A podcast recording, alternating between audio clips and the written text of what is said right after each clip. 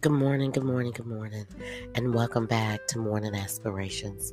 Father God, we come to you right now in the name of Jesus. Heavenly Father, we thank you this morning for the very breath that we're breathing right now. Father God, we thank you for your new grace and your new mercy because we know that it is new every day. We thank you for all the things that you've done and all the things that you will do. Lord, we just thank you for the doors that you opened up, Father and keeping a hedge of protection around and about us, Father God, as we go on our days, Father God. Father God, right now in the name of Jesus, we ask in the name of Jesus that you mend every broken heart, every broken spirit, every spirit of depression, Father God. Father God, we ask in your name right now that you give our leaders of this great country, Father God, leadership skills, Father God, like you did Solomon, Father God. Today, Father God, we ask you for the courage of David, O oh Lord. Father God, and we ask you for the leadership of Moses, Father God, and the obedience of Abraham the Father of many nations. Father God, as we go on our way today, Lord, let our minds and our hearts stay steadfast on you. Bless those that lost loved ones yesterday, Father God. Million hearts, men minds, Father God, and let us turn, Father God, from anything that is not like you and begin to walk with you, Lord.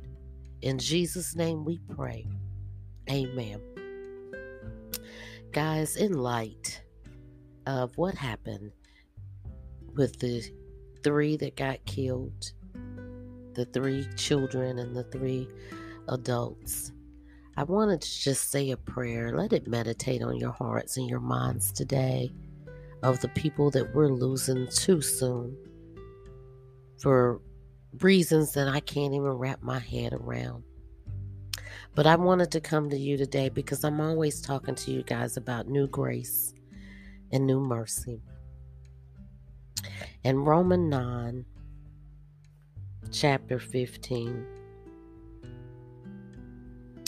Romans 9, chapter 9, verse 15 says this, and I'm reading out of my NIV.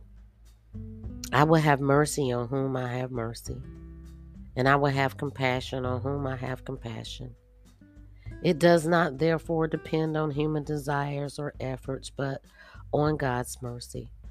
For scripture says, Pharaoh, I raised you up for this very purpose, that I might display my power in you, and that my name might be proclaimed in all the earth.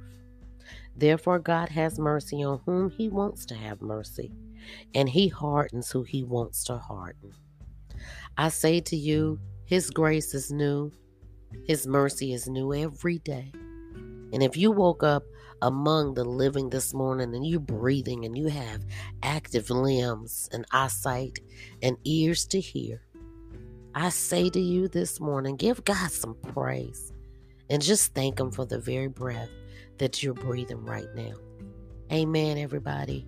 Love on someone today, check on your loved ones, and definitely pray for those that were lost in that that that senseless killing on yesterday and just just ask God to to give them some peace, some understanding, some wisdom.